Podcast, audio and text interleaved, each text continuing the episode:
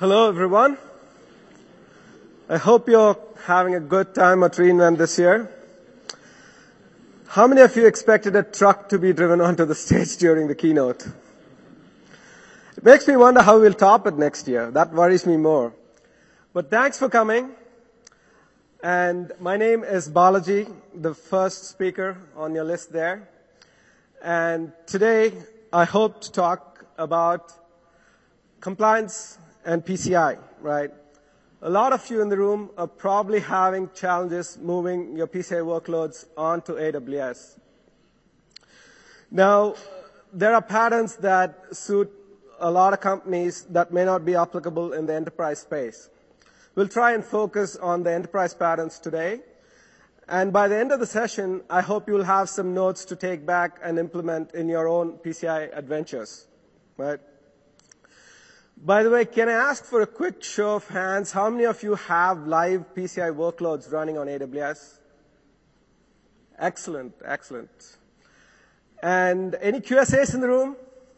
Ah, there you go, there you go. Okay, guys, keep me honest, okay? um, so it's great. Thanks for coming again. And what we'll look at today is quickly go through PCI. I'm pretty sure all of you are familiar with it, but look at some things that influence the design. And then we'll look at what we heard from you, folks in the room, as well as folks who we worked with uh, throughout the last 12 months trying to develop some solutions for PCI. And when we look at what the solutions are, some considerations that when you're designing for your own organizations, what should you take note of, especially with regards to PCI? We look at enterprise patterns, and then today I have Rolando from Time Incorporated, a customer who's made the journey and has PCI workloads that have gone through assessments today. And he's going to talk about his experiences. And then I have Brett Miller, a colleague, uh, who's going to demo one of the solutions that we came up with. Let's get into it. We'll try to make it short, so if someone's timing it, it should be less than three minutes, okay? So we are focused on the data security standard, which is operated by the PCI Council, which is an independent standards body. It also has multiple other standards related to the payments uh, world. We are not going to be looking into a lot of that. We are focused solely on the DSS. And the reason that the PCI is so prevalent is because of the founders. And when I say founders, you have to look at who, nope, not these founders. These are the founders that we worry about. So between these five companies, pretty much any entity that deals with card data has to follow a certain set of rules. So that makes these set of rules pretty unique because they apply to the mom and pop shop as well as to the payment processing company that deals with millions of transactions a day. How do you make a standard for something like that? And that's where some of the uniqueness in the breadth of how PCI is applied will affect our solutions.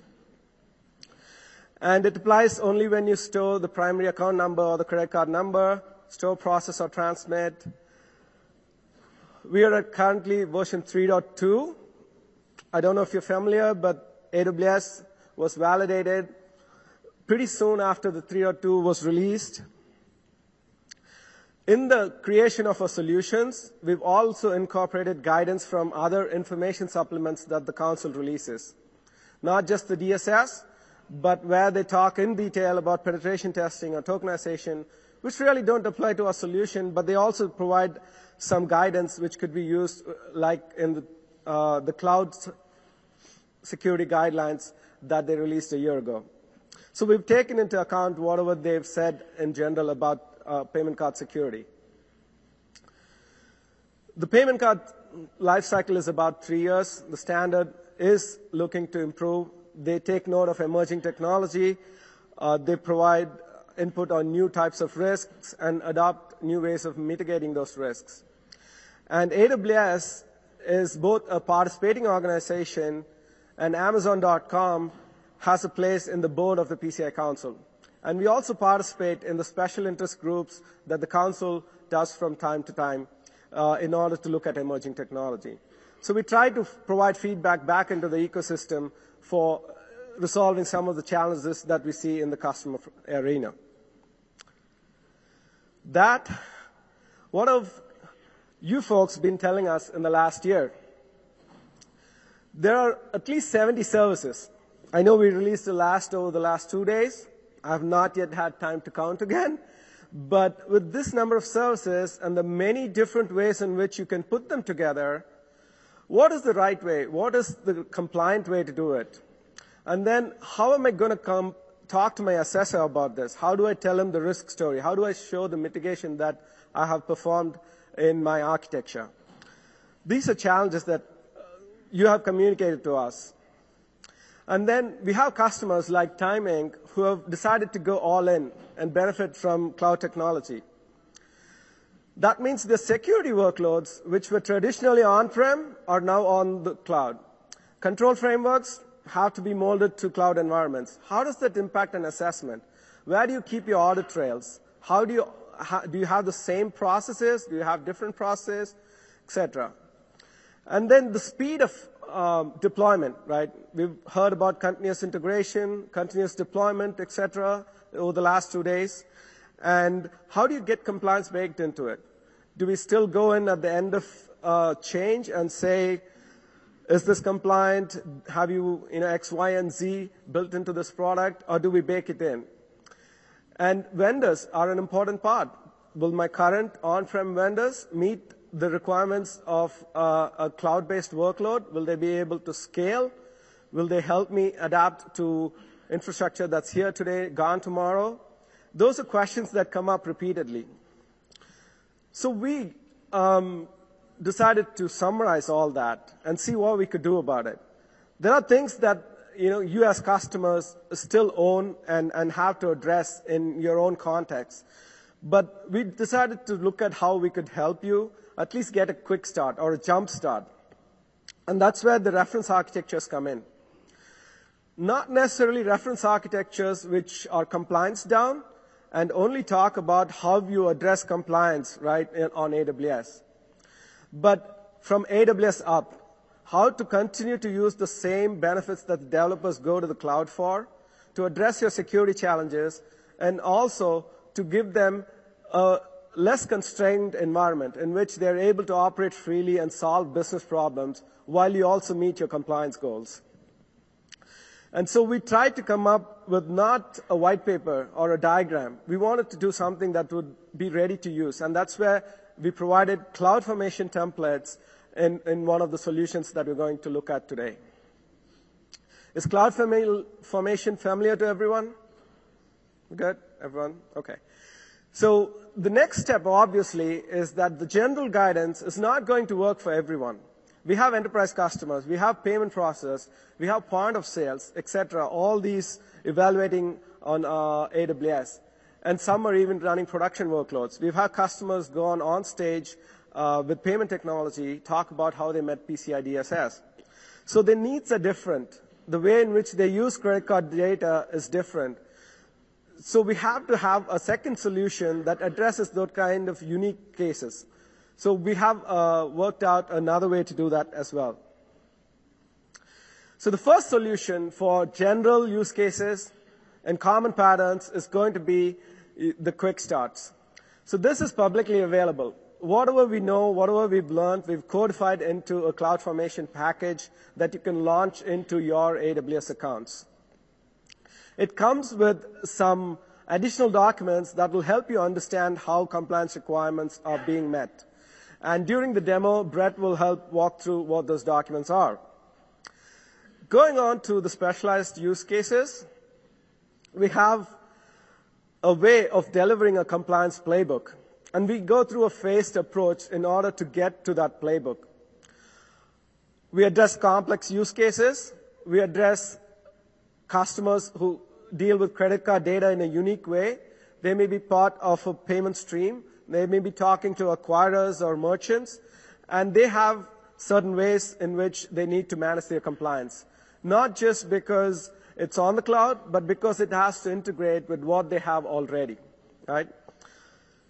And that's where we have professional services engagements to help those kind of customers meet the PCI requirements. So I'm going to go into some considerations that you as um, security architects and security professionals can take back to your companies when you're dealing with moving PCI workloads. The first thing that really stood out is even though PCI DSS is the same for every application, every application deals with it in a different way. That's because the, what they do with credit card data is different. They may be storing it, processing it, or transforming it and sending it to another service down the line. And because of that, the controls that are applicable and the way in which those control requirements are met are different. And that was a good learning for us because we couldn't just come up with a way to meet all 400 controls that would apply across every application in your enterprise. The second is as you move from an on-prem control environment to a cloud-based environment, it is not necessary that you have to replicate every control that you have. You can look for new ways. As long as you're meeting the intent of the control and you're mitigating the risk to credit card data, it is okay to have a control that looks different. We've built these controls over a period of time. We trust them. They've been in our toolkit for a long time. But if they don't match up, don't hold on to them. Look for controls that you can easily automate. Why? Because as you saw in, in the last two days, there is a lot of focus on DevOps and there's a lot of focus on continuous integration and continuous deployment. And during those kind of deployment models, how are we going to have a check gate process that stops a build from being deployed, verify compliance requirements, and then let the deployment go through? It has to be automated. And so the controls that we build up also have to be automated in order to scale The other consideration is most of the PCI, though it has a, a large degree of specificity, and some people like it, some people don't, but it is what it is. There is a measure of uh, risk assessment in the standard. An example here is whether or not you decide to use a web application firewall, right? The control allows you to choose a control which can be a web application firewall or it can be an annual web application penetration test or an automated test. Now, because of how each company has traditionally addressed the risk and the vendors they prefer and the security mitigation types that they prefer, these kind of controls are different. And so your path or your application path through the decision tree will be different from another company's or another uh. So we'll see why this matters. In a compliant framework that you've built in your on-prem environment that's grown over the years, you don't have a control that stands out by itself that protects you against all types of risk. You have a system of controls, a framework that works together in mitigating risk to credit card data. And as you can see, 6.4.5.3.b is not going to stand on its own unless it's tied in with all the other sub-bullet points and things. And this kind of tight coupling is hard to mirror when you start moving controls into AWS. Because as you move one control, it impacts multiple other controls. So you have to take that into account when you start designing uh, your control environments for an AWS workload. So how did we do that? How did we approach this problem at customers? Rolando is going to talk about his journey in pretty much a similar phased manner. I'd like to just point out the deliverables that come down in each phases. In phase one, what we deliver is the high level design. And this should be familiar with for a lot of folks who worked on ITIL based projects. The intent is to give the DevOps teams and the other cloud teams enough material for them to go ahead and build their proofs of concept, to go ahead and build out the infrastructure and iterate on the final solution. Now, if the application teams are going to be deploying every week, that or every month, or even every three months, that means the application is going to change every three months. So security practitioners, how much can you predict the future and put in place a, a comprehensive framework? The answer is it's very hard to do that. A better approach is to iterate along with them. And I'll go back to one of my previous slides where I called out that the decision tree that you go through is also going to change as you iterate. So the best possible way in which to help enable those teams move securely is to look at what they have today and resolve for that. And the end goal being PCI compliance. Just as they move to the end goal or iterations, you can move through iterations to the end goal.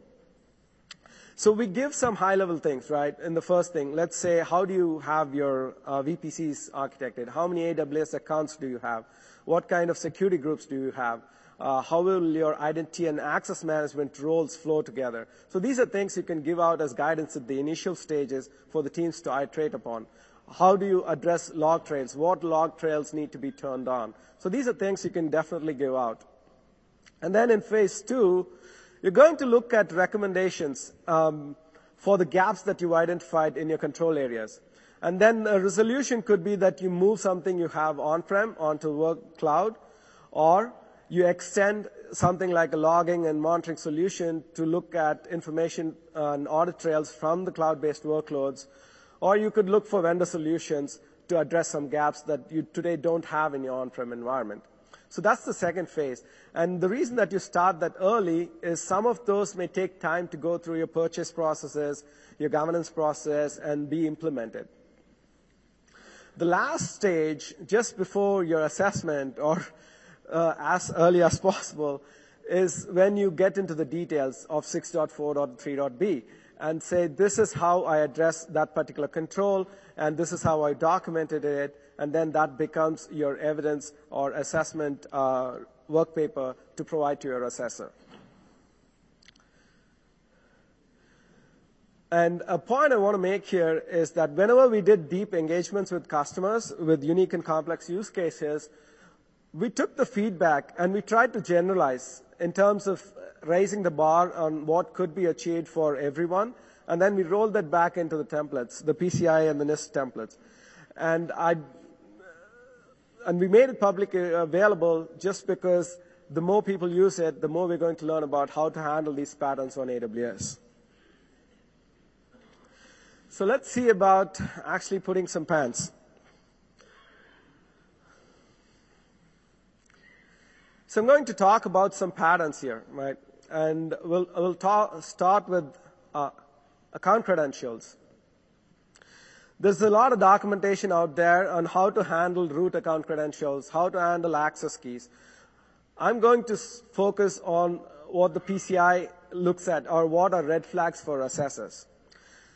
When you're going through a review or an assessment, the privileged access functions are pretty important to take uh, care of, right? It's not going, you're going to have deployment frameworks or deployment engines, tools like Jenkins, which push CloudFormation onto AWS. They're always going to have some privileged functions.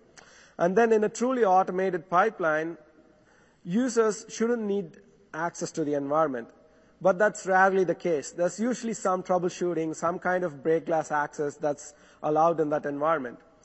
The idea is segregate the things that you think are important. I would point out that if someone has the ability to delete your log bucket, that is a critical function. If someone has the ability to create new access roles and policies or modify access roles and policies, that is important.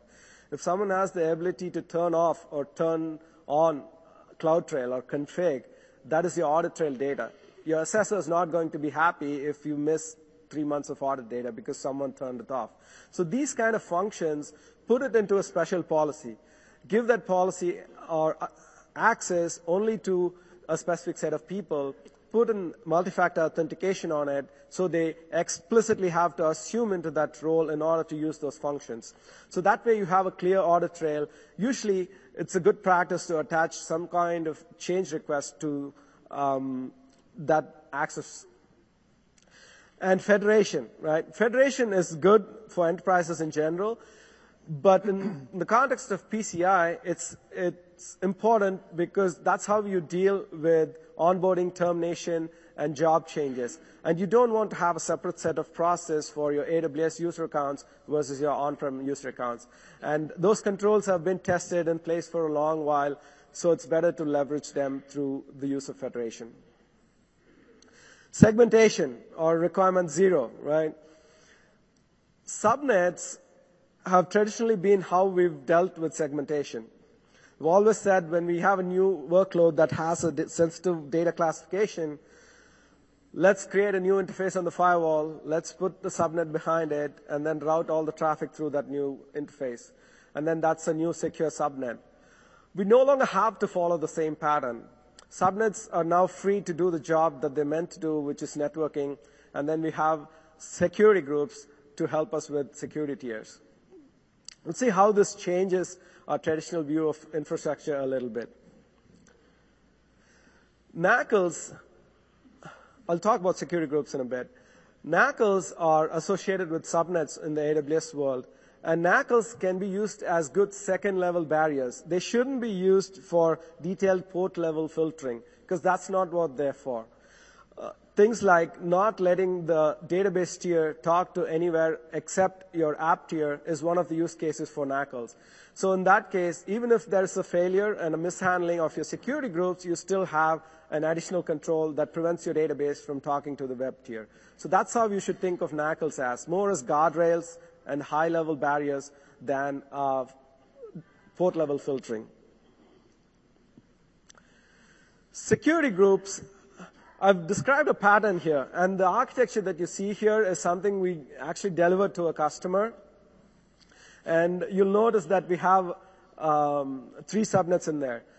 But you can also collapse those three subnets and make it two and still be able to meet PCI requirements because your security zones are now in the security group tiers. We have four security group tiers there. Um, a pattern that I've seen customers use is they will have two security groups per tier or per instance. And the first security group will just allow every access that is needed for the functioning of that server. Things like NTP, DNS, logging, all those uh, routine operational things that need to happen within the VPC will be handled by that first security group. And then the second group is tier focused. It'll allow traffic between the tiers as you want it to happen. So in this, you'll see that the first subnet or the public subnet is the PCI implementation of a DMZ. We talked about automation. There's going to be a lot of sessions here um, that cover how to do automation using Lambda and CloudWatch events and CloudWatch alarms and things like that. So I won't go into that, but I want to point out that one thing you can look for and confidently do in, in terms of automated policy enforcement is if someone tries to implement a rule that says zero slash zero, allow any, then that you can confidently say that's wrong in a PCI environment. Even if it's production environment, that rule shouldn't be going in. So that's a use case where you detect and put in place some kind of role that reinforces your policy. Maybe remove the security group or send an alarm, whatever it is that works within your environment. So a little bit of automating the PCI uh, controls there. We have customers talking about using a shared services VPC. It's become a pretty common pattern now. You'll probably see it in your organizations as well. The shared services VPC is used uh, to hold all the services that are used by multiple applications. Things like logging or things like your domain name service or identity and authentication, your Active Directory. These sort of services can generally be allowed in the shared services VPC because they're consumed by multiple applications running in other VPCs. But the shared services subnet is usually unique to PCI environments because that's, you can actually relate each of those things that go in a shared services subnet with the PCI control. And the reason is it makes it easier to have those kind of security constructs closer to the workloads that they're meant to protect in terms of opening up the ports that they need in order to do the job. And uh, an important um, point here is that deployment tools are also being uh, uniquely uh, made available in the shared services subnet, if only because having one set of deployment tools for PCI means the audit trails associated with those deployment tools are the only ones that are in scope for PCI. And so you can have a greater degree of access control over those systems. And because deployment tools have privileged access into your environment, it is also vital that you don't have too many people with the ability to deploy into that uh, PCI application environment. So dedicated versus shared. We've also had customers, especially customers with limited team sizes, ask us if it's okay to mix PCI and non-PCI workloads. The answer is it's not against PCI as long as we have the adequate security groups and other tooling in order to enforce segmentation. But you do want to look at your advantages in using a dedicated PCI account.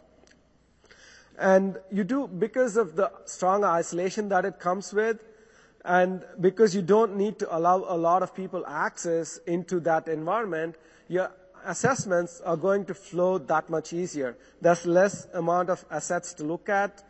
Uh, that brings down the amount of licenses that go towards your host-based controls, your other monitoring and um, antivirus type controls that require licensing.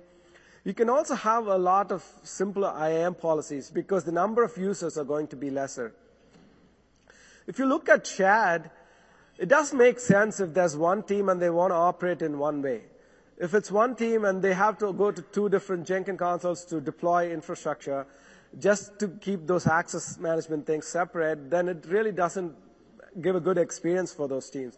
In those cases, there is a case to be made to say, let's combine all of them. But the caveat is now a pattern that you should go after is to have the common baseline for all of these workloads in there.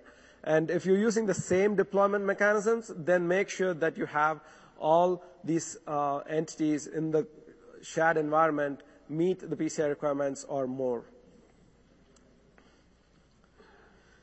So we talked about PCI services and getting PCI workloads onto AWS. You're probably familiar with a lot of uh, the PCI documentation that is available on our website. Now, I've had customers repeatedly come and ask me, you know the service that was mentioned in the keynote? I think that would make an absolutely fabulous use case for my end user. I think it would save me a ton of time. Why can't I use it in my PCI environment? Right? It's hard to say no if there's a legitimate business case that supports it. But you want to take into account that when we validate a PCI service, when, when, when it comes up on the list of validated services, what it means is we validate that the logical and the physical infrastructure, as well as the management and operational process, are meeting PCI requirements. It has nothing to do with how you use the service. You still have the onus to secure it, use it in a responsible manner, and meet PCI compliance requirements.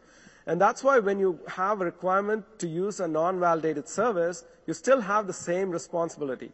And it's good to talk it over with your QSA or your solution architects to be able to understand what it delivers to your environment, right? If it actually helps you improve the security of card data in your application, then that's a good, strong use case to take to your QSA and say, I'd like to be able to use this. How can I make this happen, right? And I do want to say that this is a double-edged sword, so do talk to your QSA before you start considering usage of non-validated services. So these are some things I'd like you to think about in terms of um, risk.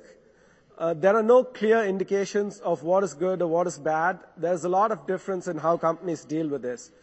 But these are things that come up during assessments and not generally during deployment, build, or design.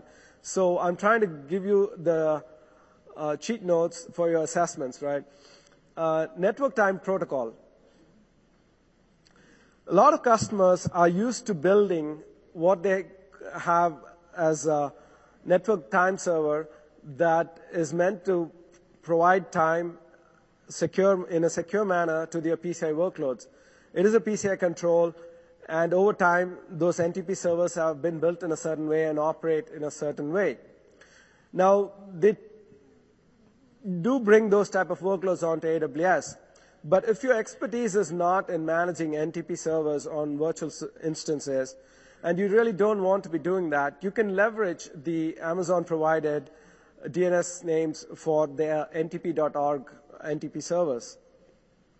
And that is a good pattern as well because now you'll be able to match up your CloudTrail, your config, and other data within uh, the AWS environment to operating system logs and things like that. Bastion hosts have also become a common pattern. You'll probably find them in a lot of cases. But with regards to PCI, it provides you a way to minimize your attack surface. And two, it provides you the ability to enforce multi-factor authentication for operating system access, even if you don't have federation for operating system access. So that's, on top of that, there are uh, folks have gone in and said, I need additional audit trail of what's happening in my environment, so I will put in things like session recording or some kind of additional log monitoring. Server-side encryption. It's good control. It's easy to turn on. Most data store services support it. And if you turn it on, be sure to supplement it or add another encryption control along with it. And the reason is the SSE as it stands doesn't meet PCI requirements for encryption. So you have to have additional requirements on top of it. Uh, your own encryption solution, maybe using KMS or Cloud HSM or something like that. HIPS is a host-based intrusion prevention system. It's not necessary that you have to port your network IDS onto AWS. HIPS and HIDS will do an adequate job of meeting the controls. There are customers who are using this today. So coming down to the SSL um, realm, I'm not sure how long it's going to take to really phase out all the SSL um, versions that are insecure, the ciphers that are insecure. But in between, what do you do about the legacy applications that are being moved to AWS? It turns out that the ELB can be your friend there. Uh, by offloading your SSL to an elastic load balancer and then having a cipher policy that actually meets uh, secure requirements for SSL by enabling TLS and additional ciphers that are going to uh, pass your PCI scans, you will be able to have a better degree of security for those legacy applications till the time you manage to update them. Automating security policy. I gave you an example with the security groups.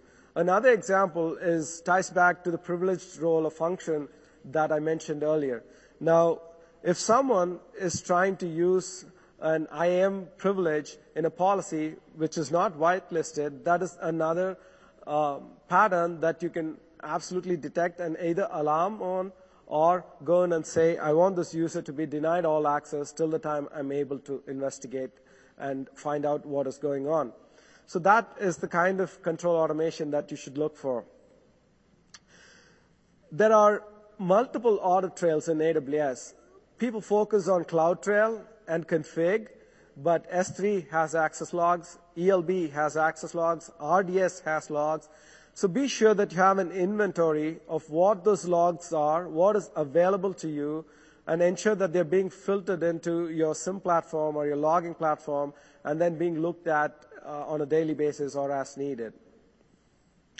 Partners come up often because some of the things that we looked at are being solved by partners. And so giving them the time, giving them the bandwidth to be able to provide a solution before your assessment is important. It's not nice to have it come up 30 days before an assessment and expect a solution because that's probably going to be very stressful. So with that, I'll try and leave you with some things to take away. Uh, do take a look at the PCI DSS Quick Start. Uh, in case you have workloads that are today candidates for this kind of reference architecture and you'd like to participate in the development of future versions, do come by either in the feedback or in um, person and let us know that you're willing to be part of that and we'll try and reach out and get something going. And then going back to customization, the, the baseline is just that, a baseline you have to come down and then customize it based on the controls that are important for your environment.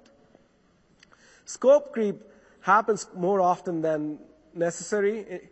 That is because as applications change, they tend to pull in data from different sources, deliver data to different places, and then you have to keep a strong eye on it so that when your assessor comes and look at it, it is what the scope that you looked at when you started and go ahead and do some automation, test your eyes out so that um, you get the experience to be able to automate more controls as you go on uh, in the next year one and year two of your PCI journey. And with that, I'd like to ask Rolando to come up on stage to talk to us about his journey. Okay. thank you, Balaji, and uh, that was a great presentation. And uh, thank you again for the opportunity to uh, uh tell a little bit about my journey or Time Inc.'s journey of uh, PCI to the cloud, or specifically to AWS. Uh, a little bit about me. Um, I'm the global director for Uh, the InfoSec team and incident response uh, for Time Inc. For those that know Time Inc., uh, Time Inc. is the biggest publishing company in the world. Uh, you know, we have uh, video content, we have uh, even TV content, but, you know, we have hundreds of titles, some of which you might be familiar with. Titles like Time, People, Fortune, InStyle, and Sports Illustrated. Um, I focus mostly on cyber detection, cyber protection, security engineering, security operations. There's definitely no shortage of stress there. My boss says that um, you know, this uh, jokingly says, you know, there's a couple ways you can deal with stress in this profession. One of them is to, uh, you can either laugh, cry, or, drink. Obviously, I choose to uh, laugh, but on occasion I do drink and I cry alone in a room where no one can hear me.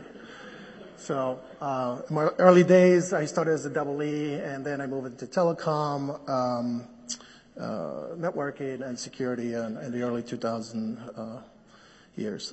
Um, so again, I'm here to talk about the PCI journey to AWS. You know, uh, the story is really going to be unique to, Time Inc., but um, I'm hoping that some of the steps that we took will be uh, familiar or relevant to you, and you know, hopefully insightful.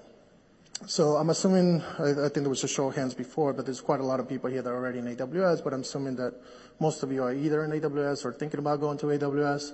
Um, you know, just if it's your first time going to AWS and you're thinking about putting your PCI environment, uh, I would suggest that you really have uh, the right processes in place, you have the right um, resources with talented developers, um, you know, and you have the right partnerships in place, especially with your internal teams, uh, as well as any other partners that you guys may use, vendors or even your QSAs.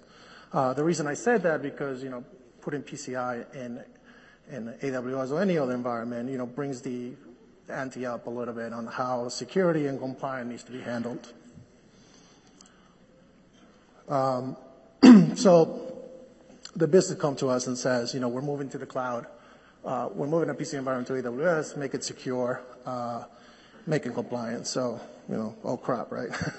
uh, so that's when you decide to either drink, uh, cry, or or laugh. But um, uh, really you have a decision to make, right? I'm taking this from the Matrix, right? You can either take the blue pill and and and basically tell the business, listen, we're not ready, or you know we don't have the right resources in place, or uh, you know, maybe we feel like AWS is not secure enough, or if you are like Time Inc., you take the red pill, and uh, you know you see how deep the rabbit hole goes, and it goes really deep. um, so take the red pill. Uh, just a little bit about uh, where we are today compared to where we were about a year ago. We actually started our deployment to AWS about two years ago. Um, but we're almost there at 100% uh, at AWS, and really this year was the first time that we decided to move our PCI workload to AWS. That was in Q1 of 2016, to the point where we have now two deployments. And You know, we Obviously, we started with our digital uh, public-facing sites first, and then we moved to our internal applications. We had already some uh, background and experience with the whole AWS ecosystem to the point where we you know, we felt confident enough to start moving our PCI environments. So, um, you know, While the overall migration process, uh, you know, if you first start with you know, just your traditional data centers and move your workload, or if you move in PCI. Well, well, that process is generally the same. Um, you know, we had to make sure that we, we had the right uh, policies and standards and procedures in place. So one of the first things that uh, we, we tackled was to construct what is called, you know, the PCI framework or playbook. So what is the framework or playbook? Uh, it's essentially uh, the mapping of existing PCI controls um, and using those results to create a playbook. And if you think about this, 400 plus controls that you probably need to worry about. Uh, you know, that number changes here and there, but uh, there's 400 controls essentially, or more than 400 controls that you have to worry about. So, you know, uh, we took some basic steps. You know, there's definitely more steps, but uh, you know, just to break it down into uh, make it simple. Let's say we use the discovery phase. This is the phase we kind of broke it down into two sections, with, you know, into questions and challenges. So as far as the questions, you know, obviously there's more than these. You know, I just highlighted some of the ones that I, we felt were important. But, um, you know, has anyone done this before? That's the first question we ask. You know, how, can we tap into those resources and, try to get some idea of, you know, what other people have done in the past uh, that would help us understand what we need to do uh, uh as well. Um, you know, how the QSA will interpret the new environment, right? Um, Uh, this is, I guess, where the value of AWS uh, professional service came into place, at least for us, uh, because not only they are experts QSAs, but also they know the AWS environment, they know the ecosystem, they know which services are PCI compliant and so on. But, um, you know, and it really became a lot of help for us to help us understand which controls were the ones that we needed to focus on the most. Um, you know, there's other things like, for example, like what security tools are needed to meet uh, PCI requirements. Obviously, uh, you know, those are questions that will come up as you uh, think about migrating your PCI environment to, to uh, AWS.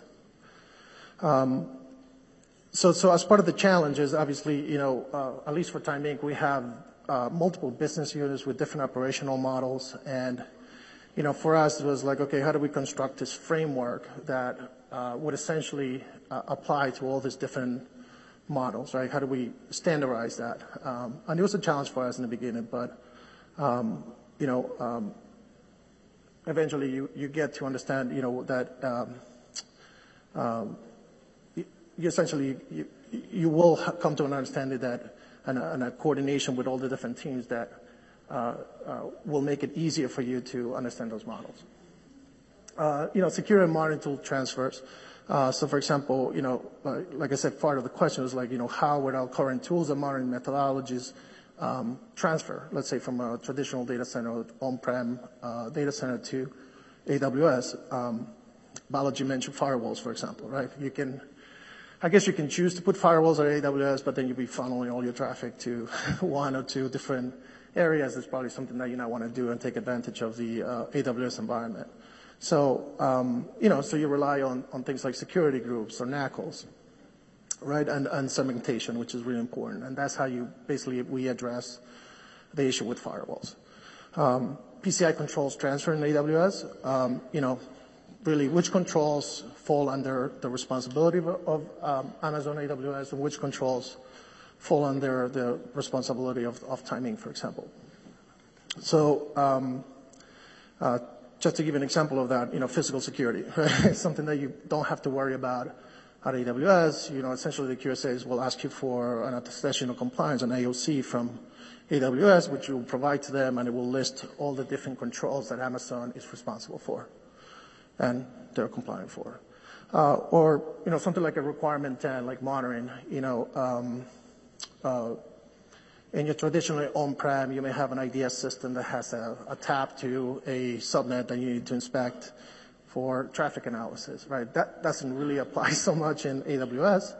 You know, so how do we deal with that? You know, we bring our IDS down to the host level. So we deploy host level IDS, for example.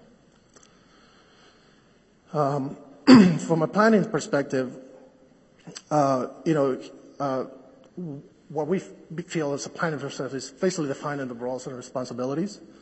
So uh, I think it's uh, like Balaji mentioned in, in, his presentation. There's really a, a important is to to stress the the need to have partners and partnership, especially with your internal teams.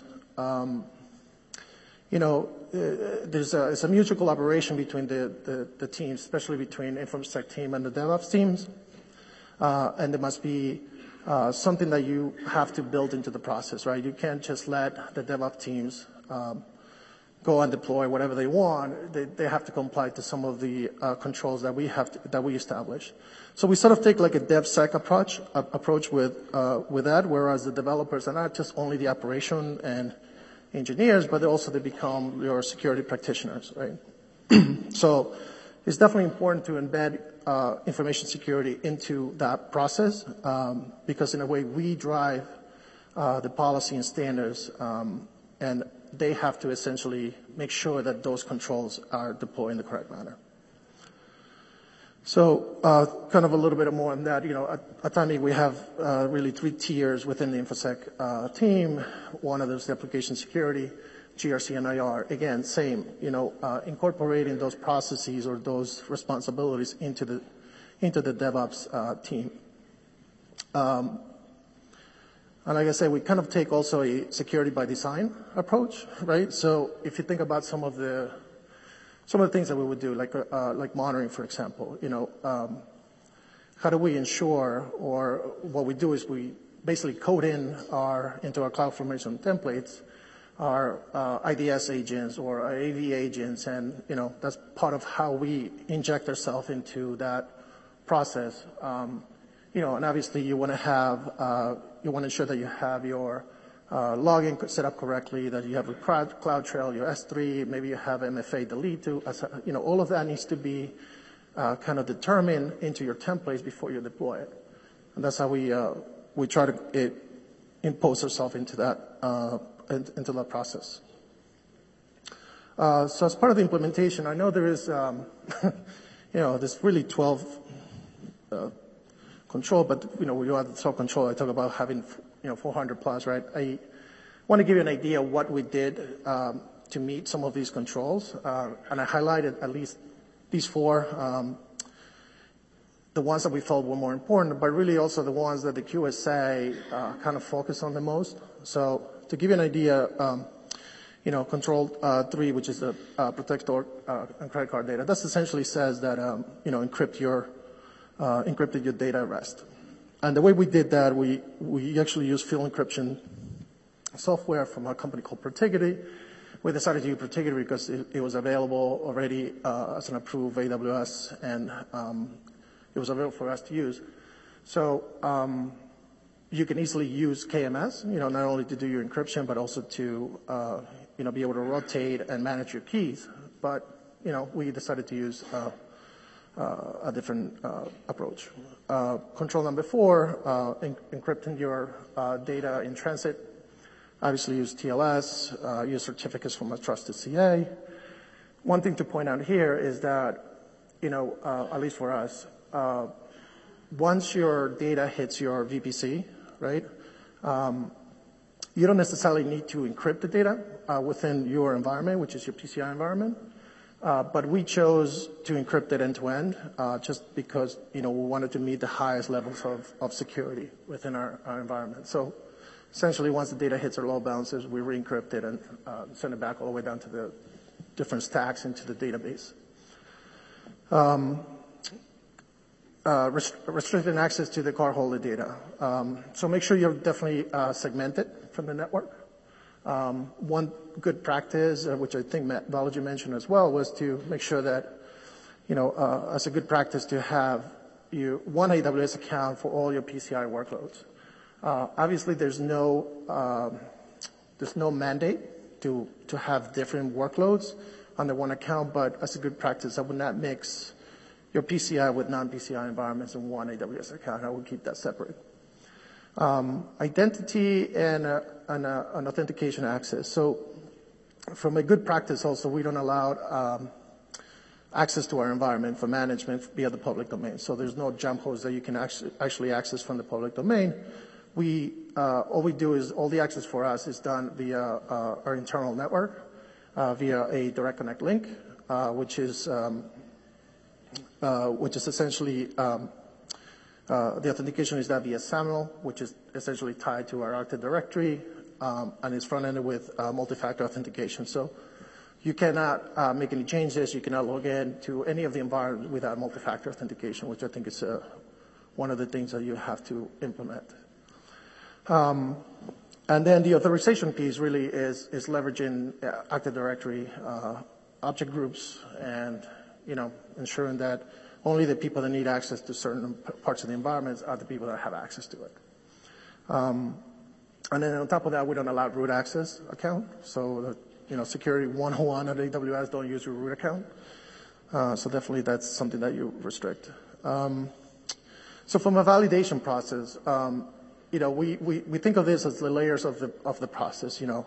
Uh, continuous monitoring uh, is something that, you know, definitely we're looking to automate in the future, but uh, as of now, we just, um, uh, we partner with a company called Alert AlertLogic, who is essentially our MSSP, and you know, they have different tools. One of them is called Cloud Insight, uh, which essentially allows us to check our configuration against AWS security standards. So that gives us, an, you know, some, and, obviously you can set out some alerts and, and based on certain protocols or conditions. So, uh, you know, that's one way for us to make sure that we have continuous monitoring. Obviously, we deploy different other tools like VMS uh, to continue to scan our network, whether it's external or internally. Uh, we do code review. You know, there's many different layers, just to name a few. Proper documentation, that's something that was kind of strange for us this year because the QSA, it seems like there's an emphasis on the QSAs to pay attention to documentation. It was, for some reason, it was something that we had to work on a lot compared to previous years. So definitely ensure that you have the proper documentation and is updated. They're looking to see when the last documents were updated, whether it's a process, a procedure, or whatever it is. Um, you know, I'm sure some people may have documents that were written two years ago without being updated. So those are the things that we're focusing on, um, which for us was uh, strange, but I guess important to make sure that we have that in place. Um, process improvement, obviously we talk about automation, uh, you know, uh, maybe do a little bit more like security by design or maybe incorporating the DevSecOps approach into our strategy.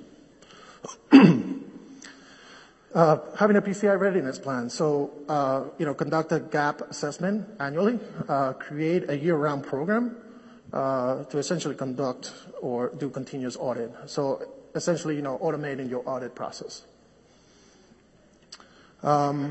Um, so a few key takeaways. Definitely know your environment, right? Know the AWS environment, know the AWS security concepts and PCI concepts. Um, define your cloud requirements. You know, definitely reach out to all your vendors and your partner solutions. Um, you know, work with your QSAs and identify, you know, the key areas of compliance. Uh, collaborate with your internal teams. That's huge, right? Um, uh, whether it's your partner or your internal, right? Before your internal teams go rogue. Definitely perform uh, application assessments, whether it's pen testing, external internal. You know, there's things that you have to do as an ongoing basis. Um, your audit readiness. So basically create your PCI playbook early on and incorporate it into your DevOps model. Um, continuous monitoring, uh, self-understood, and definitely test, test, test, right? Don't, don't put your PCI environment without any testing. Uh, do a lot of QA before you roll out your environment. And, um, and that's it for me. Right. Um, so thank you, and I think uh, Brett is going to do a demo now. Brett, thank you. Now we'll go through a demo of the PCI DSS Quick Start. And Brett, do you want to go ahead? And- awesome. My name is Brett Miller. I'm one of the team members on our Enterprise Accelerator for Compliance program. Um, the entire idea is to try to make things a little bit easier, um, because I don't think anyone thinks compliance is really easy, do they? Probably not, right? So what we've tried to do is try to take a lot of the best practices and roll them up in templates and provide a lot of documentation uh, around those templates that you can give to your auditors to show how you are compliant to, uh, to PCI and other third-party frameworks. Using our quick starts, we tried to make it as easy as humanly possible. Everything that we have is actually on our public websites. If you go to our uh, quick start page, which is at AWS uh, slash quick start. You'll see that we have three, uh, three quick starts available. Um, for PCI, uh, you can click PCI or you can go into some of the artifacts uh, that we provide. There's pretty much three major pieces that we provide um, in all of our packages. We have a deployment guide, which gives you a lot of information on how, what is going to be deployed by these templates and how to use these templates and modify them in your own in your own use cases to make them very uh, very um, customized to your environment. That's the one piece. We also have, uh, obviously, the CloudFormation templates themselves. Uh, we've created about eight to 10 nested templates that you guys can use as building blocks, which will take, uh, go from nothing to a fully compliant, production-ready environment um, that's PCI compliant. Uh, we put a sample app in there just to show how an app can, reside within this architecture, and we also provide a lot of the PowerPoint presentations that you can actually edit for your own to customize that so you don't have to recreate a lot of the artifacts yourself. Um, probably the, the most important piece of all of this is actually our security controls matrix that you can download as well as an Excel spreadsheet. This goes down all the PCI requirements on the left-hand side and provides descriptions on how that control is actually met in this reference architecture that you actually just deployed. It'll tell you where, which template actually deployed that uh, configuration and how that maps all the way back to the API or the resource that actually provides that type of control in, a, in this reference architecture. Very important. Uh, suggest everyone uh, go ahead and uh, download it and take a look at it. We'd love to provide feedback on that. So how easy is it? We try to make it as push button as possible. Um, if you go to our deployment guide, really all you have to do to make it nice and easy is actually just hit a button, right? Launching the quick start. The launching the quick start automatically logs you into your cloud formation basically pulls the uh, main template out here. You hit next. It's going to prompt you for parameters in order to customize this PCI compliant environment. Uh, you have to just give some, some very few parameters like a database password. You have to choose the SSH keys you want to use for the environment. We do support AWS config rules. So if you want to automatically deploy config rules that are going to help monitor uh, PCI compliance, you can do that. You choose your availability zones. And that's pretty much it. You hit next, next, and done. All right? Automatically behind the scenes, the system is going to start building the PCI compliant environment with multiple VPCs, all the audit and logging automatically turned on. Everything that you would see in a compliant environment, that quick start will actually build out for you. Now, not saying people are going to use these in productions. What we encourage you guys to do is to download these templates that we have on the page and customize them to your own needs, right? Rip out our sample application, which is, uh, which is uh, WordPress, and put in your own. The idea is we're going to do a lot of the heavy lifting around the automation and the documentation so you don't actually have to do it yourself. So as this thing, as it builds, it's going to start building the stacks. It's going to start with a lot of the IAM and the, the networking and work its way all the way up to, to the application. When it's finally done, uh, what you'll see is multiple stacks here that built the system from, from, from start to finish.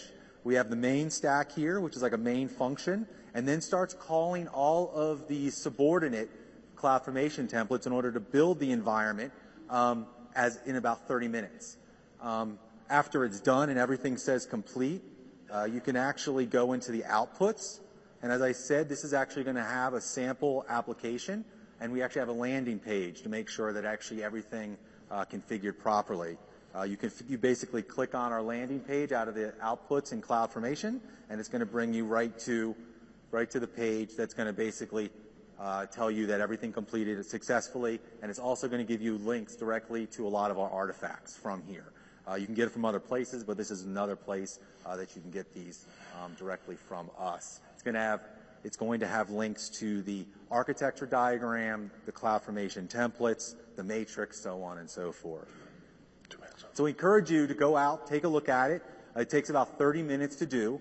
Download those templates, look at our matrix, and see what you can use. You may not use all of the templates or all of the artifacts, but it'll really give you a, kind of an accelerant to get to PCI compliance relatively quickly, at least at the infrastructure layer. If you have any feedback, we do have feedback forms. We're always looking for input. If you guys have any questions, please reach out to us directly. I'm going to hand it back to Balaji you can give some last statements, and, and we'll be done.